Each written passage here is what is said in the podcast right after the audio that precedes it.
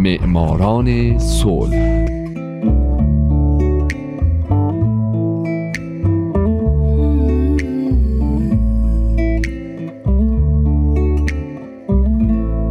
اینجا رادیو پیام دوسته و حالا نوبت می‌رسه به معماران صلح.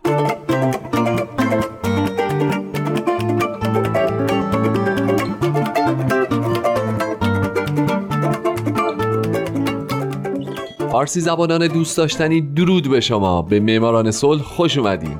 برنامه‌ای که می‌پردازه به زنان و مردان و مؤسسات و سازمانهای دولتی و غیر دولتی که درست مثل شما به جهانی بدون جنگ فکر کردند و فکر می‌کنن و برای اینکه به یک همچین جهانی برسیم قدمهای بزرگی برداشتن و بر میدارن من هومن عبدی هستم. لطفا با من همراه باشید.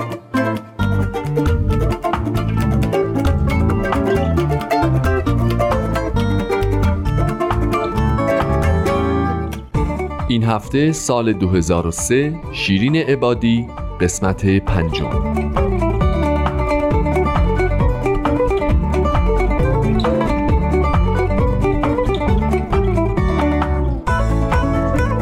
شنوندگان مهربون همونطور که می‌دونید چند هفته ای هست که دارم به زندگی سرکار خانم شیرین عبادی تنها ایرانی برنده جایزه نوبل صلح می‌پردازم.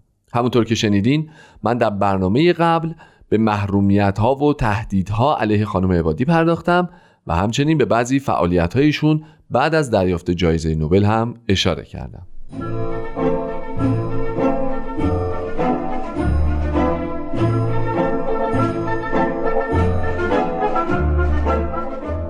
اما یکی از اقدامات اساسی خانم عبادی که به خاطرش بارها و بارها مورد اذیت و آزار و تهدید مأموران حکومت ایران قرار گرفتن دفاعیاتشون از جامعه بهاییان ایران بود.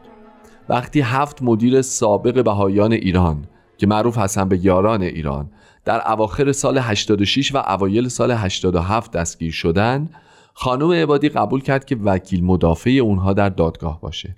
به همین دلیل ایشون به شدت از سوی گروه های تندرو مورد تهاجم قرار گرفت.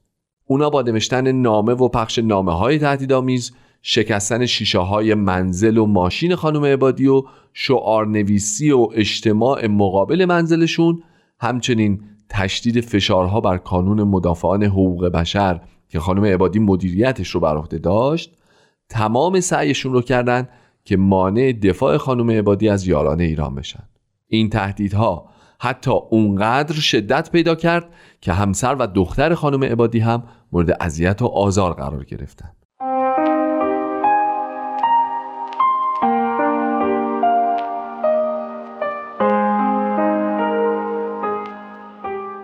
در ماه آگوست سال 2008 آژانس خبری ایرنا مقاله رو منتشر کرد که طی اون به ارتباط شیرین عبادی با پیروان دیانت باهایی حمله کرده بود و او رو متهم به درخواست حمایت از غرب کرده بود.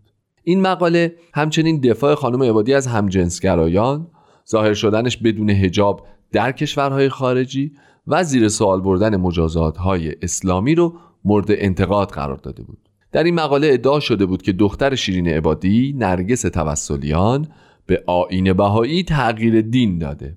یعنی کاری که از نظر جمهوری اسلامی گناه و توهین بسیار بزرگی به اسلامه. دختر شیرین عبادی معتقده که دولت می‌خواد با این سناریو مادرم رو بترسونه. و خانم عبادی میگه که این حملات فقط به خاطر اینه که او دفاع از هفت باهای دستگیر شده رو قبول کرده.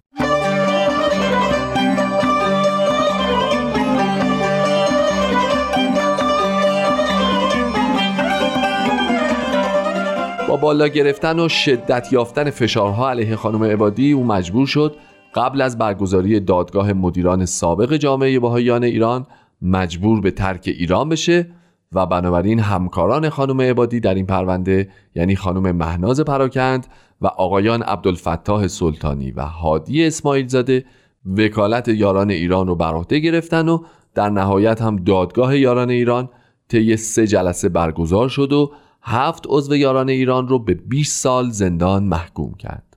حکمی که سنگین ترین حکمیه که علیه زندانیان عقیدتی صادر شده.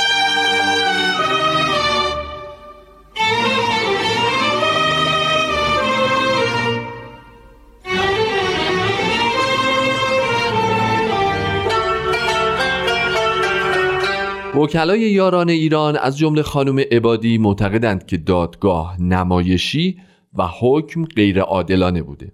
خانم عبادی به طور مشخص به کیفرخواست سعید مرتزوی دادستان وقت تهران علیه یاران ایران اشاره می‌کنه و میگه تو اون پرونده آقای مرتزوی استناد کرده بود که چون تو آمریکا تعدادی باهایی وجود دارن و ما وقتی متهمان رو دستگیر کردیم دولت آمریکا به این امر اعتراض زیادی کرد این اعتراض نشون میده اونها نفعی تو این همکاری دارن.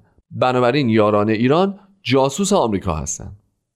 همچنین آقای مرتزوی درباره جاسوسی برای اسرائیل هم گفته بود چون مرکز باهاییان یعنی بیت العدل تو اسرائیله اما دولت اسرائیل به طرز موزیانه ای به دستگیری باهاییان اعتراض نکرده نشون میده که متهمان یعنی هفت نفر مدیران جامعه باهایی جاسوس اسرائیل هستند بنابراین به قول خانم عبادی بدین ترتیب موکلان من یک بار جاسوس آمریکا بودند چون دولت آمریکا به دستگیری اونها اعتراض کرده بود و یک بار جاسوس اسرائیل بودند چون اسرائیل به دستگیری اونها اعتراض نکرده بود.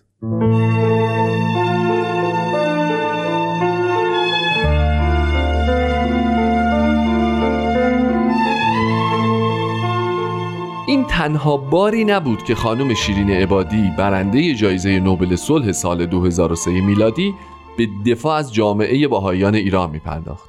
خانم عبادی رئیس کانون مدافعان حقوق بشر ایران شهریور سال گذشته در نامه به رئیس جمهور ایران آقای حسن روحانی از ثبت نام نشدن تعدادی از قبول شدگان کنکور اون سال و همچنین ثبت نام نشدن تعدادی از دانشجویان مشغول به تحصیل در دانشگاه ها به دلیل اعمال گزینش های جدید خبر داد و از آقای روحانی خواست که نظر دانشجویان مستعد ایرانی از تحصیل باز بمونند. خانم عبادی در نامه خود خطاب به آقای روحانی نوشت یکی از شروط ورود به دانشگاه اعتقاد به دین اسلام یا یکی از ادیان شناخته شده در قانون اساسی است از همین رو تعدادی از قبول شدگان کنکور ورودی امسال نتوانستند در دانشگاه ثبت نام کنند. خوبه که برای اون دسته از شنوندگان رادیو پیام دوست که شاید در جریان نباشن بگم که باهایان تو ایران چون جزو هیچ کدوم از ادیان رسمی در قانون اساسی تلقی نمیشن به همین خاطر حکومت اسلامی اجازه این رو نمیده که به دانشگاه وارد بشن. و اگرم یه بار از زیر دستشون در بره و یه باهایی به دانشگاه راه پیدا بکنه به محض شناسایی اون رو از دانشگاه اخراج می‌کنه.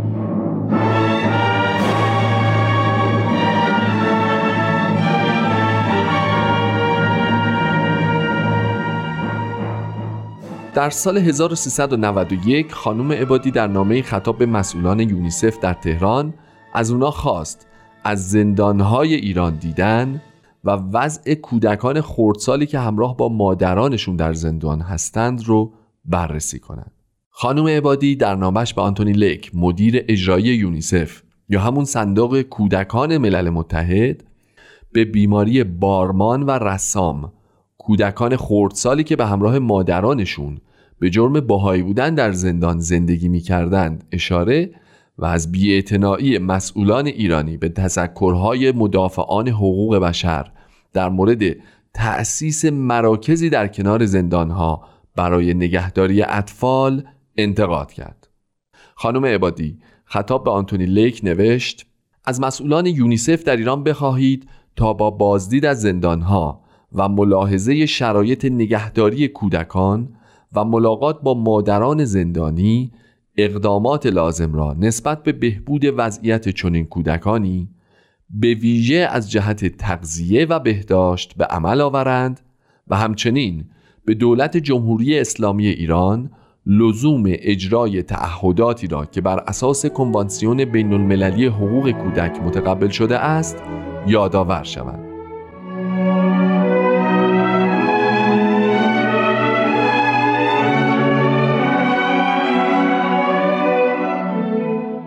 دوستان عزیزم خیلی ممنون که باز هم با معماران صلح همراه بودید. من هومن عبدی. هفته آینده باز هم و البته برای آخرین بار به خانم عبادی خواهم پرداخت و مطمئن مطمئن مطمئنم که شمایی که الان شنونده برنامه من بودین کاری می‌کنید که خانم عبادی تنها ایرانی برنده جایزه نوبل صلح نباشه. شاد باشید و خدا نگهدار.